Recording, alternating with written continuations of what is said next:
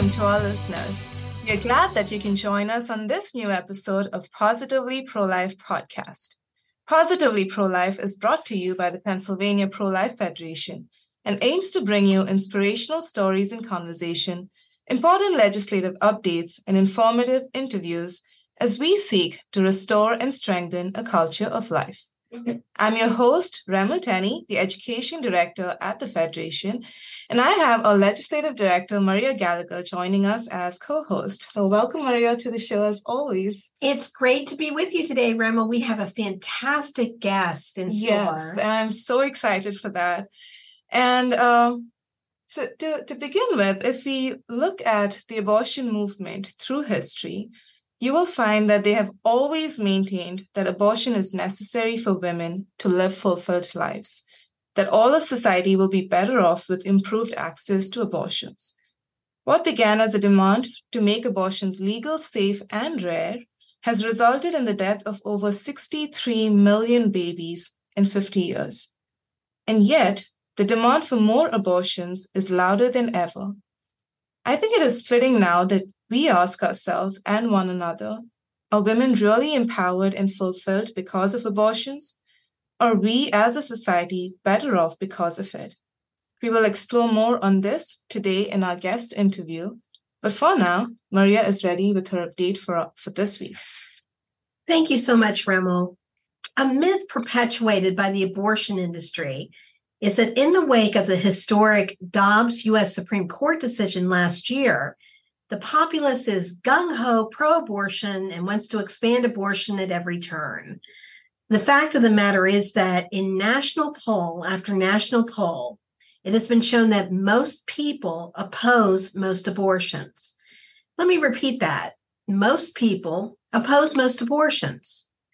It is written on the human heart to stand squarely against the taking of an innocent, unrepeatable human life. Abortion is an inherently violent act which kills a baby and leaves a woman to mourn the child she has lost. The abortion industry and its allies have mountains of money to throw into campaigns to try to convince voters of things that are not true. When vastly outspent, it is increasingly difficult for the pro life side to correct the many, many misconceptions about the so called right to abortion. This state of affairs has led all manner of candidates to try to ignore the issue of abortion altogether, even going so far as to be fearful to show support for pregnant women seeking alternatives to abortion. This is just conceding defeat, and worst of all, deprives mothers of the vital services they need. The pro life brand is not toxic, abortion is. We need to be resolute in explaining the devastating consequences of abortion to children, women, families in our society. The truth will eventually win out. Remo. Wow, Maria, that was so good uh, because it, it is very relevant to the conversation we are having today with our guest. Um, Alexandra DeSanctis is a staff writer at National Review and a visiting fellow at the Ethics and Public Policy Center. She's an alumni of Notre Dame, and she has gained a name for herself as one of the leading US journalists, and her articles have been featured in The Atlantic, Wall Street Journal, New York Times, Washington Post, and more. She has co authored the book, Tearing Us Apart How Abortion Harms Everything and Solves Nothing, with Ryan T. Anderson. This book explores the abortion pra- propaganda in our society and exposes the false promises of the abortion rights movement. No matter where you approach it from, legally, socially, medically, culturally, or politically, this book reveals the damage done to all of society by embracing violence against our unborn children and arrives at the conclusion that abortion has solved none of society's problems. And here with us to talk more about it is Alexandra. Welcome to the program. Thank you so much for having me. So I have to say this. Um, I saw you uh, your presentation at the Grove City conference uh, earlier this year, and I have. This may not be the most tactful thing I'm saying on uh, public uh, radio, but it was the best presentation, uh, in my opinion. Thank you. it, it, was so comprehensive. It, it captured so much about uh, why abortion is wrong and uh, how it has harmed the society. So, I'm very excited for this conversation we're having today. Um, but to start us off, can you tell us your story? How did how did you become so passionately pro-life? Sure. So I was raised, um, you know, Catholic and conservative, and so my my family was always pro-life. It was something that um, you know we talked about at home just the fact that that abortion happened that it was um, you know it's wrong why it's wrong.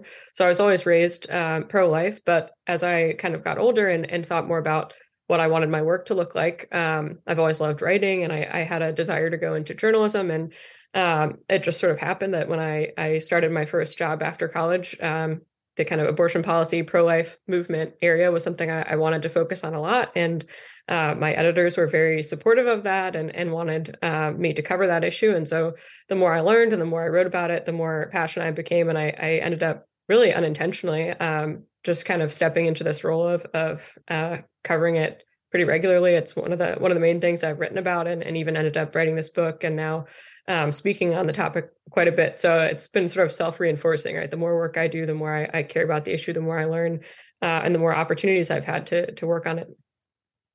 And I have to say, as a former journalist myself, I am just awe inspired by your work. I mean, it, it is so well done and so well researched, so well written.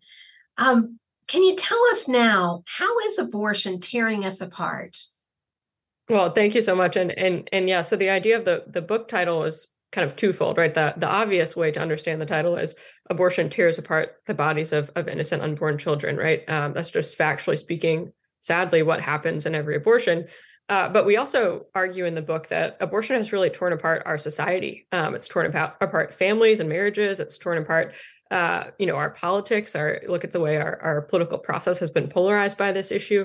Um, it's torn apart just kind of relationships between people who don't agree on this and can't find a way to, to talk about it civilly or or to find any kind of common ground or understanding. Um, and so I think there, there's really a, this deep sense in which this issue has divided our country on, on the deepest possible level, you know, not just politically, but ethically, morally, um, even down to the level of, of individual relationships. Yeah, and uh, as I was reading your book, I think one of the things that really stood out to me, uh, I just want to read that sentence or a part of that sentence. Um, you said abortion strikes at the bond between mother and child, a relationship, uh, and turning it into a conflict between adversaries and a justification for violence, a relationship not of love, but of antagonism and mutual destruction. I have to say the phrase mutual destruction stood out because I think we have often looked at abortion and the effect that an abortion has had on the women. And we've talked about it separately. The death of a child is a separate thing, and uh, the effect of abortion on the women is a separate thing. But I think that's the first time uh, that word made sense. Like it's a mutual destruction. Can you expand on that?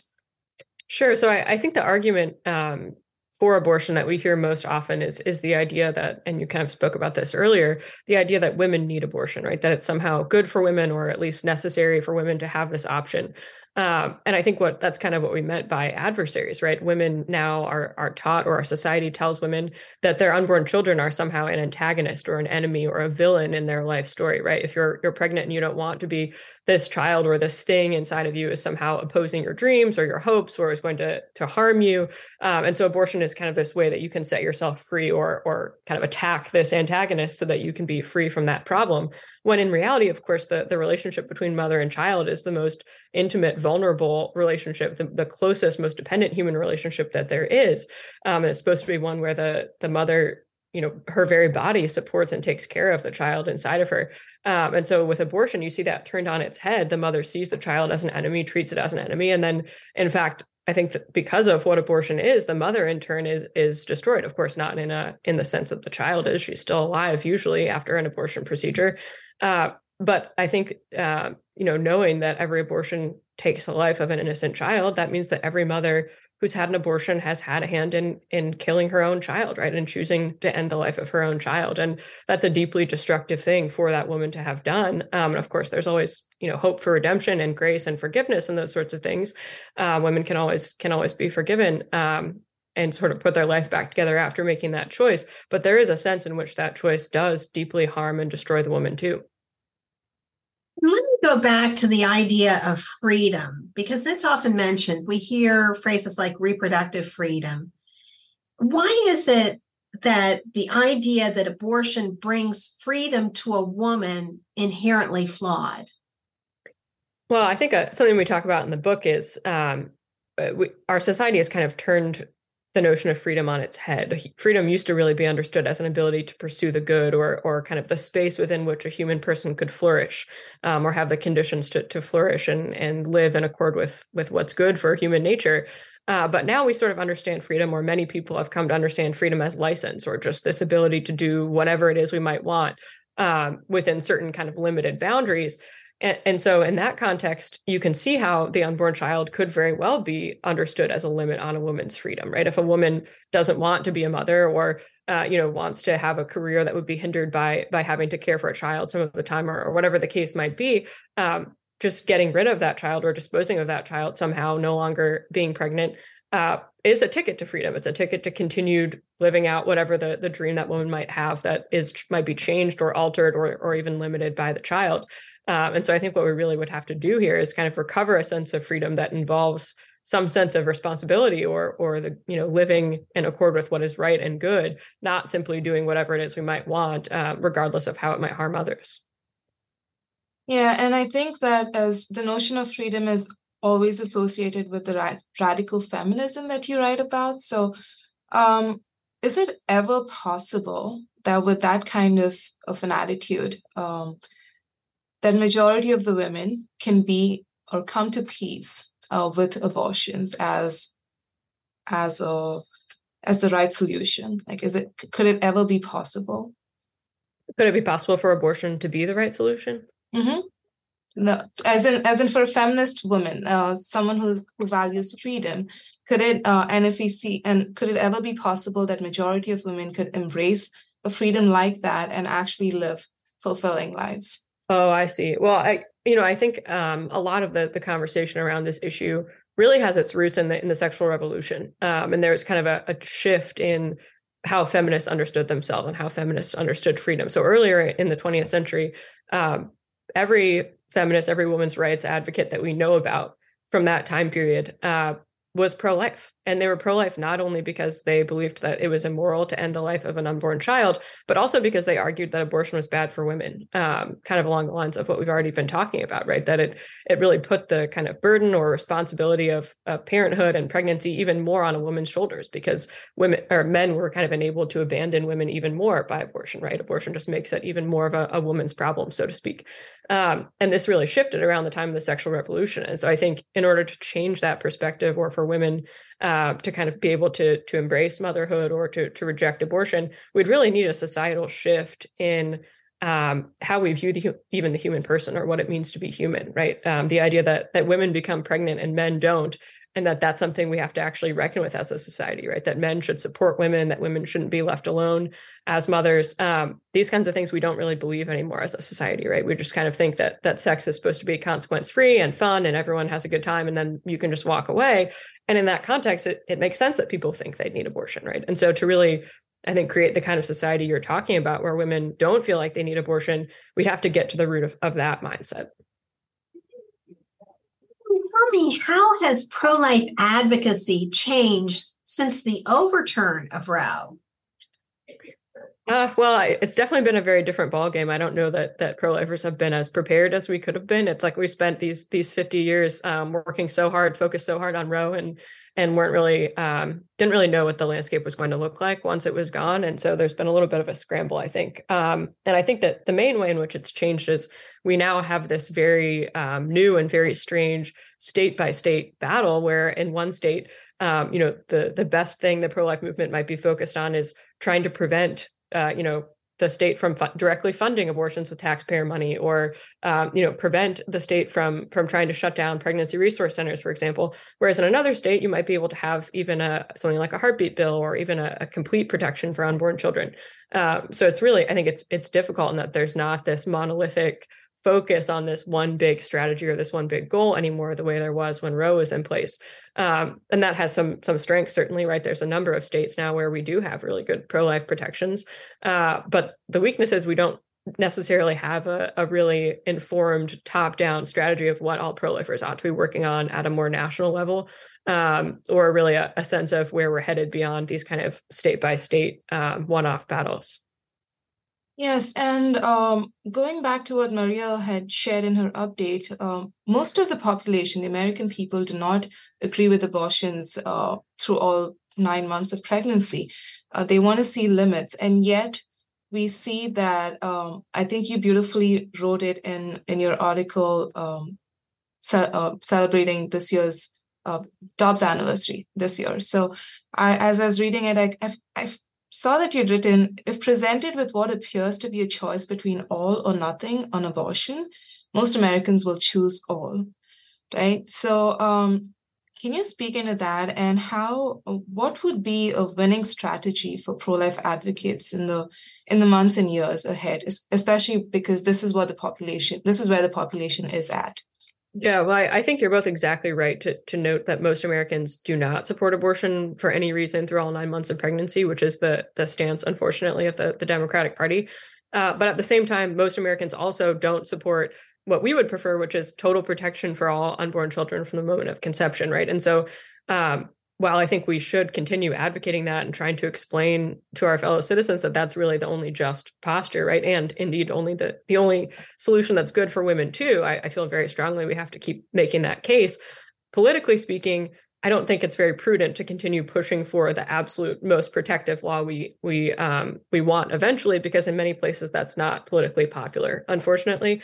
Um, and so that's kind of what what Ryan and I meant in that article by um, all or nothing, right? If you look at these uh, these ballot measures, for example, last year, every pro-life ballot measure failed and every pro-abortion ballot measure succeeded um, with a direct vote. And I think the reason for that is many Americans have this sense that that there are some cases where women need abortion. They might not like abortion. They might wish we could protect unborn children, but they have this sense that at least some of the time women might need this option. Um, and so because of that, I think that the winning strategy as pro-lifers is not to say that yes, abortion is okay sometimes, but to acknowledge that most Americans are not where we are.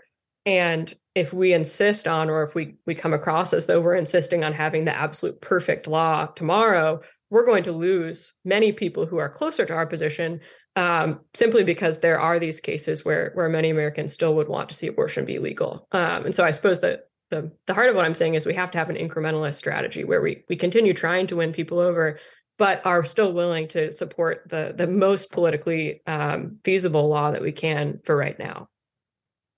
So, given all of this, what do you think should be some next steps for the pro life movement? What do we need to work on? Well, the one big issue I keep coming back to is I think it's really important for pro life politicians in particular, anybody who's kind of in the public eye speaking about this, um, to learn how to speak about abortion in a way that reaches Americans, right? And and like we've already spoken about, I think the number one reason people think we should have abortion um, still be legal is because they think women need it, right? And so we have to be able to respond to the claim that women need abortion. We have to be able to explain that you know not only do women not need abortion, but abortion is actually harmful to women. Uh, being able to make that case, I think, would actually win over a lot of Americans if they began to see abortion as as not a good thing for women, not a solution. Um, I really think that would change a lot of hearts and a lot of minds. And unfortunately, that's not something we hear about very much in the context of the pro life uh, argument. It's obviously important to talk about the unborn child, but I think that's that's honestly the only thing we focus on a lot of the time. Um, and unfortunately, it really hasn't persuaded everybody. And so we have to learn how to speak to their concerns and, and to respond to the reasons they think um, abortion should be legal. Um, you touched upon this, but why do you think the pro abortion side has won its recent victories? Well, I, I do think there's a number of reasons. One big one, and you know, I think we talk about this a lot as conservatives more broadly, but um, media coverage typically is very pro-abortion or very um, favorable to the other side, and so it's very hard to find accurate information even about what happens in an abortion procedure or what Democrats support when it comes to abortion. Or these kinds of things are are not easy to find. Um, most people are not as plugged in, don't spend as much time paying attention to the issue as we do, and so um, because there's that kind of stranglehold on on so many forms of media, many people just don't really know what's going on. Right? They they only know what they can get by glancing at the news now and again. Um, and so I think that's one way that that kind of the extremism of the other side really gets covered up. Um, and I also think, kind of like you mentioned, the all or nothing point is really important, right? If most Americans think that the options are absolutely no abortions at all or all abortions with no limits, um, they're going to begrudgingly pick the second one. Many people will. Um, and so I think, yeah, the, the, abortion movement has been very good at portraying it as an all or nothing choice because they know that that in that context is really the only place where they win. And following up on that, why do you think the vice president refuses to say there should be limits on abortion? Yeah, well, this unfortunately is something we've we've come to see from pretty much all national Democratic politicians over the last um, decade plus now, and and the reason for it is, um, if you think about kind of the the main argument for abortion, right? We've talked about it that women need abortion. Uh, the claim there is that there's no situation in which someone other than the woman or the abortionist should be making a decision about when or whether or why she's going to be getting an abortion. And so, if that's your point of view, if your argument is this is totally up to women and abortionists, um, then you the logical extension of that, right? The, the only logically consistent position is that we can't have any limits at all on abortion. Now, they don't usually like to come out and say it so openly because it's very politically unpopular to admit that. Um, but they don't have any there's no logical dividing line right? Once you say that this is just a woman's choice and for any reason she should be able to do it um, you can't really come up with any coherent place to draw a line on when suddenly there might be a reason we could place limits on that. Yes and um, i'm sure that education is has a lot to play um, and you said and you talked about media how we we have um, limited media coverage when it comes to pro-life issues. And something that we ta- that uh, I was reading about recently was how the abortion pill, uh, the Fifth Circuit's decision on the abortion pill, the the final decision had was uh, was portrayed by the media as something negative. But if you really look at it more more in depth, you would see that the FDA really backtracked on their own rules and regulations, and no no one's covering that. Now, you work in the media, so can you tell us how um, how can we break through these uh, these giants that that stand in our way? Well, it's a, a complicated question, right? I mean, there there are always going to be very big, very um, public media outlets that either you know, I think some of the reporters just don't know the issue very well, don't spend the time with it. You can see this in how they cover other issues. They just don't have much interest in actually speaking to people on the ground or getting the facts. So there's just kind of a, a lack of effort in general um, towards good journalism. But I also think there is unfortunately some bias, right? There are a lot of reporters who just are personally in favor of abortion. And so they choose to cover the issue in a very um, slanted way, right? They only speak to maybe the most radical or the kind of crazy sounding people on our side, and then you know talk to the most reasonable sounding people on the on the pro-abortion side, for example, or just these different ways they have to skew um, to skew the issue. And so, I think one big way to to kind of fight this is have alternative media, right? That's why I've been working at National Review. That's why I think it's good when when pro-lifers learn how to use social media effectively and kind of in a, a compelling way. Um, just finding other ways to reach people. Uh, and then I think part of it too is um, if you get a chance to talk to a news outlet or you know trying to find ways to make those connections where where you can be the person speaking for the, the pro-life movement that's a big way to, to kind of break through and make sure at the very least that our point of view is being um, you know reported on fairly as much as we can. I think those are some small ways. Uh, but unfortunately i think there's really only only so much we can do in that context. Where do you see signs of hope? I i, I think just writing a book is actually a, a venture in hope um, but where else do you see signs of hope? Well, I definitely think um, younger Americans are are very pro life. Um, now, not entirely, right? There are, are um, plenty of younger Americans who might say they're pro life and yet still say that that women should have the choice to have an abortion, which is kind of an interesting tension. Um, but I do think that there's a, a, kind of whole generation of people that think about this issue a lot differently than we have in previous generations just because of something like sonograms, right? Being able to see an ultrasound. It's kind of a almost a cliche to say at this point, but I think everybody kind of knows there's a human being there, which wasn't always true. People weren't always willing to admit that. Um, so I think that really has changed the the terms of the debate, and um, I think that's why we now kind of have to move on to this this terrain of is abortion good for women because we're not really fighting. No one kind of uh, with their head on straight is fighting about whether this is a human being anymore, right? We're we're really disagreeing about whether abortion is a good thing. Um, so I suppose that's one sign for hope. And, and another I'd mention is um, there are are human beings alive walking around, right? Kids out there walking around, or maybe just learning to walk. Who knows? Um, because of Roe, right? Um, because of Roe having been overturned, I should say and so I think you know there are babies in the world now who wouldn't have been alive otherwise. That's a, a huge victory and a huge sign for hope. And so just because we're not totally at the finish line, it's probably going to take another 50 years to really get much of anywhere. Unfortunately, um, I think just the very fact that there are are human beings in the world um, because of Roe having been overturned is is something we should not uh, overlook. Just real quick before we close out, where can we find your book? How can we follow you? And where can we find your articles? Sure. So, so most of my um, articles are kind of collected at the Ethics and Public Policy uh, Center website. Um, so you can find that at eppc.org. And then I'm also on social media. Sometimes um, my my Twitter handle is uh, Xan underscore DeSanctis. And our book, Tearing Us Apart, um, can be found pretty much anywhere you can buy books. You know, Amazon for now, Barnes and Noble. Um, and if you have a, kind of local independent bookstore, um, ask them to stock it, or ask your library to get it, or uh, any place you you might like to get books. And are there more books in your future?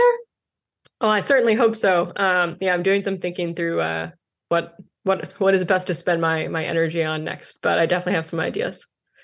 That's terrific. Um, I want to thank Alexandra DeSanctis, staff writer at the National Review and a visiting fellow at the Ethics and Public Policy Center. Thank you so much for appearing on Positively Pro Life today. Thanks so much for having me. It was great talking with both of you. Positively Pro Life is made possible through the generous support of the members of the Pennsylvania Pro Life Federation all across the Commonwealth. The Pennsylvania Pro Life Federation is the largest single issue pro life organization in the Keystone State, with more than 40 local county based chapters. We shine a spotlight on the most vulnerable individuals from the very dawn of life to the twilight of life. Thank you for joining us on the program today. It would not be the same without you. We are grateful for your continuing support and encouragement. We'll have more interesting guests in the future, and we always thank our listeners for being there with us on this journey as we restore and strengthen a culture of life. And remember, there is always a reason to choose life.